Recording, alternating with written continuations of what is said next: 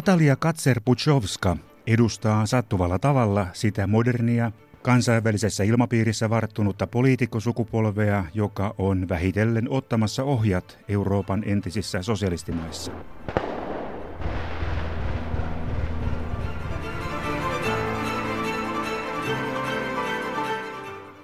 Hänet valittiin jo kolmekymppisenä Ukrainan parlamenttiin. Taustalla Natalia Katserpuchovskalla oli talous- ja oikeustieteen tutkintoja niin kotimaassa kuin Britannian ja Yhdysvaltain huippuyliopistoissa.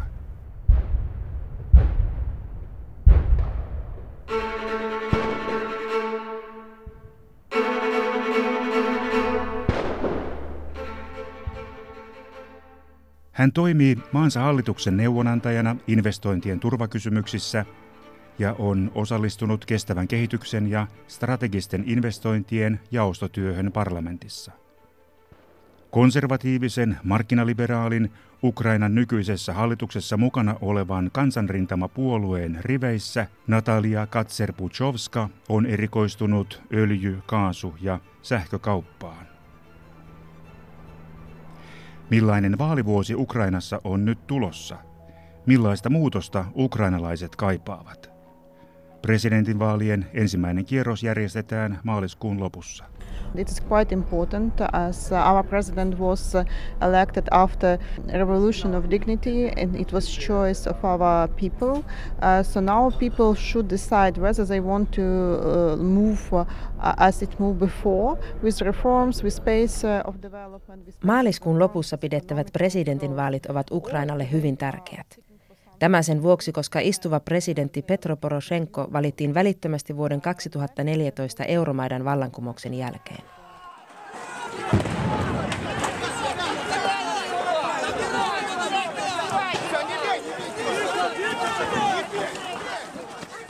Tuolloin ihmiset äänestivät nykyisen reformien kehityksen ja talouskasvun puolesta. Näissä vaaleissa nähdään, haluavatko he jotakin uutta vai etsivätkö äänestäjät toisenlaisia lähestymistapoja. Lokakuussa meillä on sitten parlamenttivaalit ja ne ovat minusta vielä tärkeämmät kuin presidentinvaalit.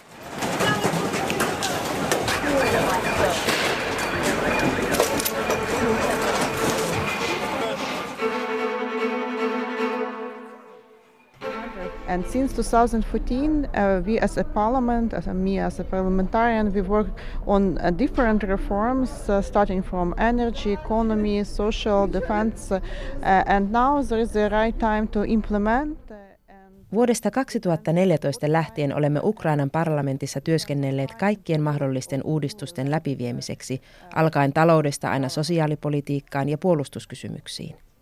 Nyt olemme juuri näiden reformien toimeenpanovaiheessa. Juuri tämä työ lankeaa tänä vuonna valittavan Ukrainan uuden hallituksen vastuulle.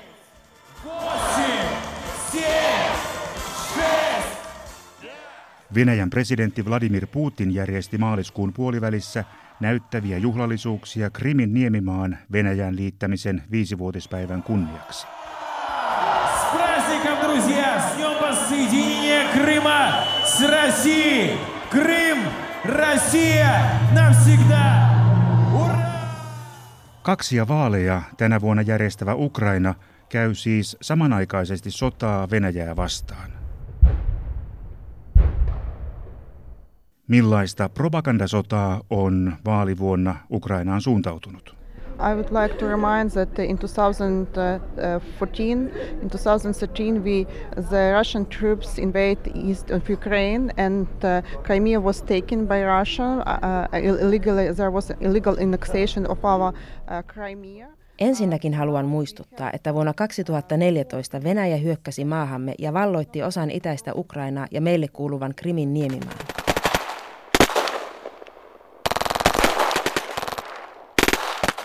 Me käymme Itä-Ukrainassa koko ajan kuumana käyvää sotaa. Emme siis elä niin sanotun kylmän sodan oloissa, vaan kyseessä on todellinen kuuma sota, missä meidän sotilaitamme kuolee puolustaessaan maamme itsenäisyyttä ja alueellista koskemattomuutta.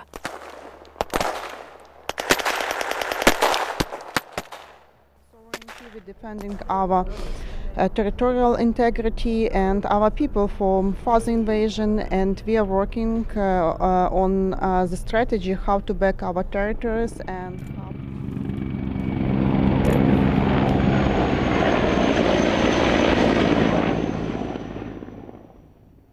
Venäläinen hyökkäys on samalla vahvistanut maatamme.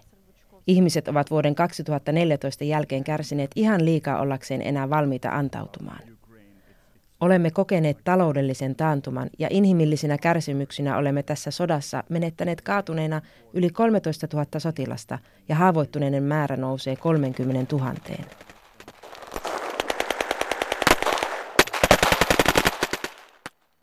Olemme joutuneet etsimään uudet asuinsijat sodan jaloista paineille puolelle toista miljoonalle ihmiselle.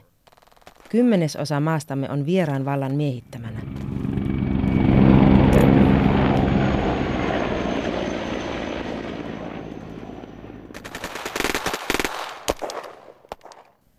This war is really a unique one in uh, in new history, as uh, this is not simple. This is hybrid war. Venäjää vastaan käytävä sota ei noudata perinteisiä sodan sääntöjä tai muotoja. Tämä on uuden ajan historiassa ainutlaatuinen sota, koska nyt ei ole kysymys yksinkertaisesta taistelusta, vaan hybridisodasta. Taistelut käydään sodassa, jota ei ole virallisesti julistettu sodaksi. Kimppuumme käydään taistelujoukkojen lisäksi kyberaseilla – eli valeuutisilla, tietojen vääristelyllä sekä energiakaupalla ja epärehellisellä diplomatialla. Ukraina on saanut vaalien alla demokraattisille pyrinnöilleen jo kansainvälistä tukea. Esimerkiksi Kanadan hallitus on tarjoutunut ohjaamaan varoja Ukrainan vaaleihin vaikuttamaan pyrkivää propagandaa vastaan. Kanada on jo aikaisemmin tukenut Ukrainan vaalien demokraattista valvontaa 24 miljoonalla dollarilla. Ukrainan turvallisuuspalvelu kertoi maaliskuun puolivälissä paljastaneensa ryhmän tietokonehakkereita, jotka valmistelivat kyberhyökkäystä valtion tietojärjestelmiä vastaan presidentinvaalien ensimmäisellä kierroksella. Заключались в том, что Польша не дала соответствующее там разрешение – Ukrainan salaisen palvelun mukaan ryhmät olivat toimineet yhteistyössä Venäjän federaation kanssa.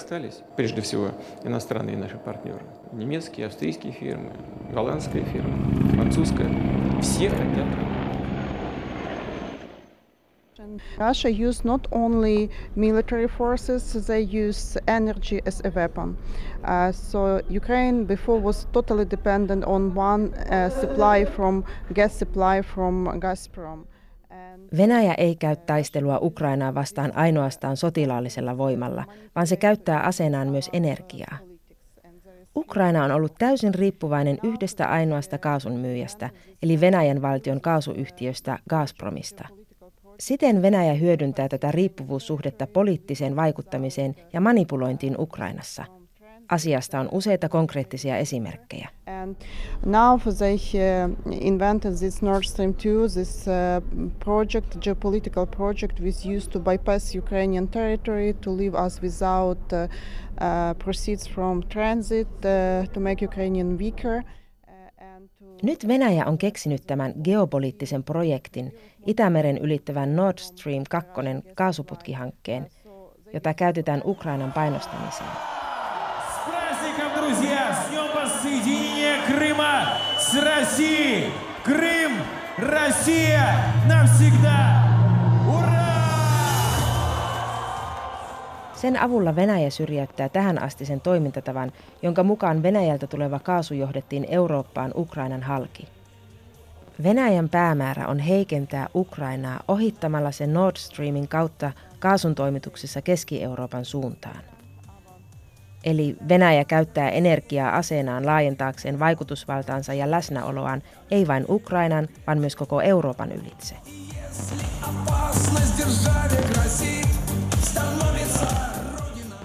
Ukrainan kohtalo on oikeastaan sidottu energiaan.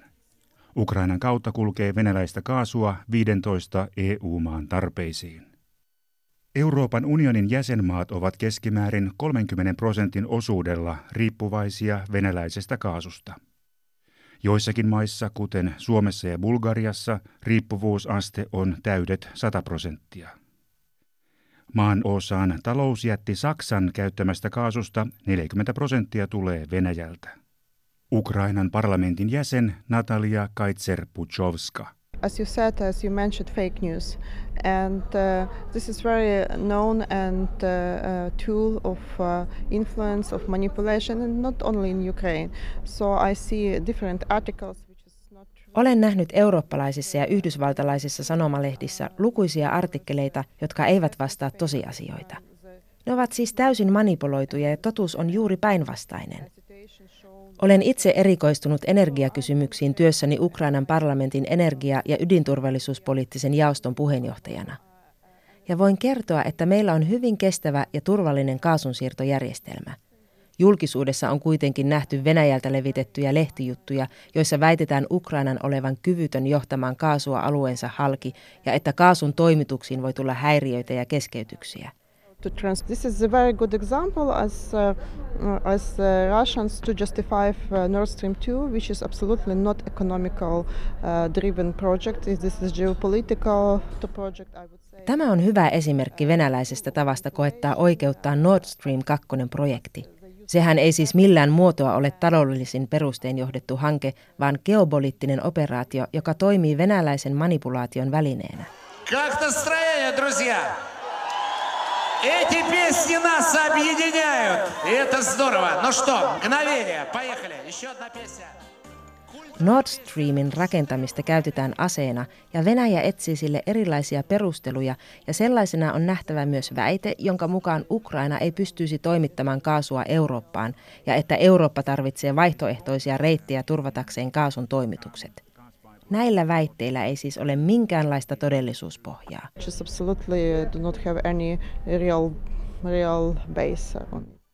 Ukraina pyrkii antamaan itsestään kuvan maana, jolla on runsaasti tarjottavaa läntiselle energiaturvallisuudelle.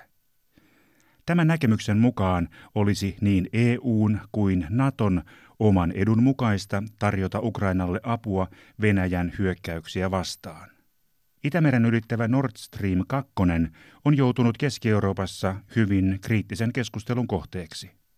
We are opposing this project. Uh, I would say that it's not only economical implication of this project, as Ukraine will lose uh, four, uh, four billion dollars proceeds from uh, transit.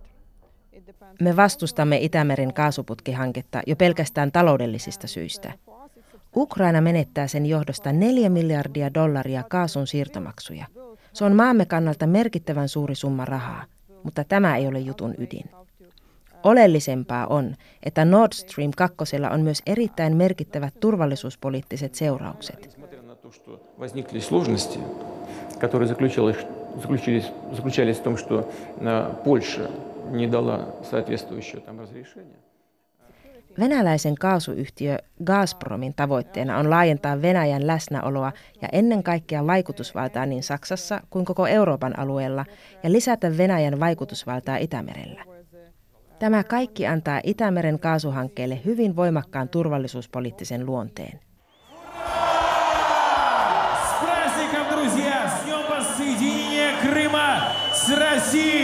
Крым, Россия, навсегда! Useimmat maat kyllä ymmärtävätkin tämän puolen asiassa, ja kaikki eurooppalaiset valtiot eivät tue Itämeren ylikulkevan kaasukapasiteetin kaksinkertaistavaa hanketta. Monet EU-maat ovat ilmoittaneet vastustavansa sitä. Näin on asianlaita muun muassa Puolan ja Tanskan osalta. Ne eivät ole halunneet myöntää kaasuhankkeelle sen edellyttämiä lupia. Vastahankaan ovat myös Iso-Britannia sekä Yhdysvallat, koska näissä maissa ymmärretään Venäjän todelliset tavoitteet. Yksi uskollisimmista Nord Stream-hankkeen puoltajista on ollut Saksan liittokansleri Angela Merkel. Saksan entinen liittokansleri Gerhard Schröder puolestaan toimii Gazpromin hallintoneuvoston puheenjohtajana. EUn suurin jäsenmaa Saksa ajaa tässä asiassa tavallaan kaksilla rattailla, koska Saksan entinen ulkoministeri, nykyinen liittopresidentti Frank-Walter Steinmeier – teki vuosikausia diplomaattista työtä saadakseen Ukrainan rauhaan tähtäävän Minsk-neuvotteluprosessin etenemään. First of all, Angela Merkel she's, uh, announced and she said that this is clearly a geopolitical project. It was her public view uh, when she met uh, President Poroshenko, and uh, she understands the implications. No, Angela Merkel on sanonut julkisuudessa, että tässä on kyse geopoliittisesta hankkeesta. Maininta sisältyi hänen viralliseen lausuntoonsa Ukrainan presidentti Petro Poroshenkon kanssa järjestetyn tapaamisen jälkeen. Merkel siis ymmärtää kaasuputkihankkeen vaikutukset. Yleisesti ottaen Nord Stream-hanketta ajavat Saksassa eräät saksalaiset erittäin vaikutusvaltaiset yhtiöt. Entisen liittokansleri Schröderin johdolla nämä yhtiöt ovat onnistuneet lobbauksessaan Itämeren siirtokapasiteetin kasvattamiseksi. Ongelma on siinä, että Saksa tulee aina vain entistä enemmän riippuvaiseksi yhdestä kaasun toimittajasta ja yhdestä kaasun kuljetusyhtiöstä – mikä aivan selvästi ei ole edes EUn kilpailulainsäädännön mukaista. Koska EUn kolmannen energiapaketin mukaan, joka siis pätee Nord Stream 2, yksi ja sama yhtiö ei voi olla myytävän kaasun ja sen siirtoputken omistaja, kuten Gazpromin tapauksessa kuitenkin on asianlaita. Ukrainan presidentinvaalien alkuasetelmissa mainittiin istuvan presidentin Petro Poroshenkon pahimpina haastajina maan entinen pääministeri Julia Timoshenko – sekä puolustusministerinä kunnostautunut Anatoli Hrchenko. You name exactly three candidates who are leaders of polls and uh, people's supports, uh, and bo- uh, and three of them are pro-Western. They are declaring uh, pro-Western course and integration Ukraine towards NATO, uh, to NATO. Uh, so.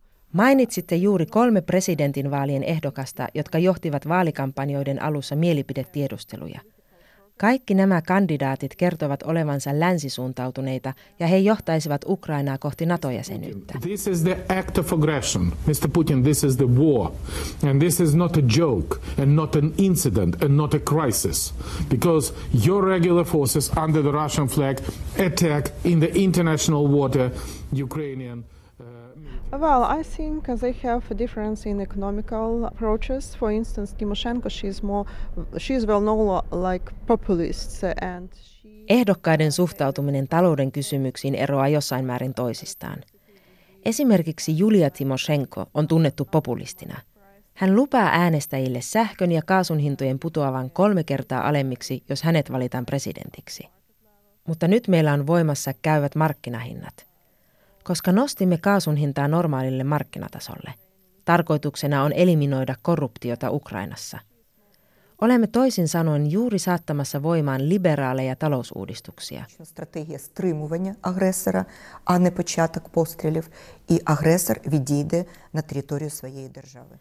Ja Timoshenko lupailee populistien tapaan, että kontrolli ja valvonta palaa takaisin – eli julkishallinto kontrolloisi kuluttajahintoja ja asumisen kustannuksia alennettaisiin.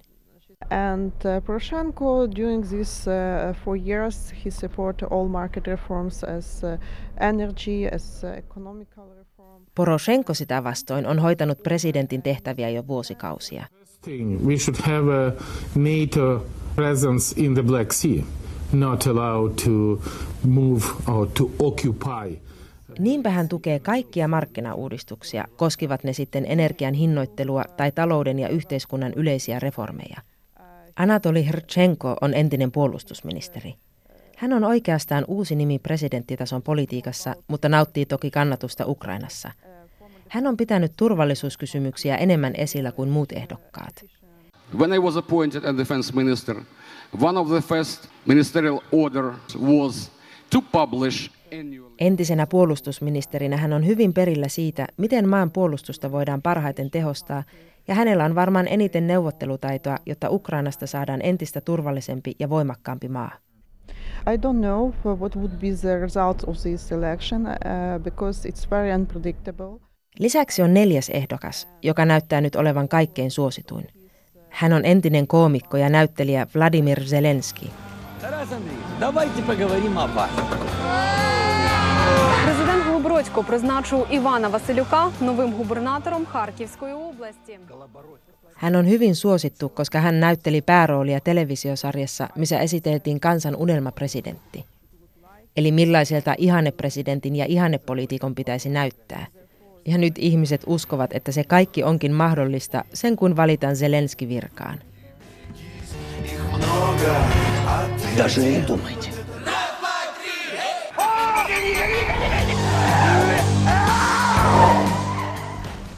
Zelenskin tukijat ovat kuitenkin pääasiassa nuoria ihmisiä, joiden äänestyskäyttäytyminen ei ole kovin vakaata. He eivät välttämättä ilmaannu vaalipäivinä äänestyspaikoille. Eli on hyvin kyseenalaista, realisoituuko Zelenskin kallupkannatus todelliseksi vaalitulokseksi.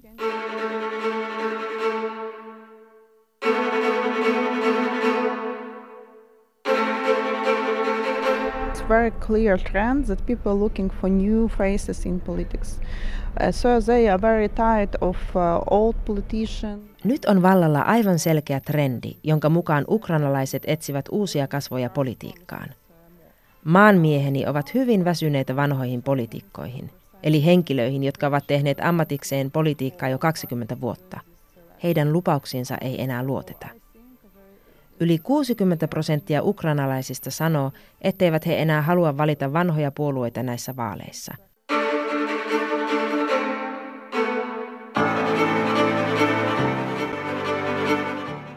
Maidanin 2014 vallankumouksen jälkeen valittiin kansalaisyhteiskuntaa ja teknokraatteja edustavia ihmisiä.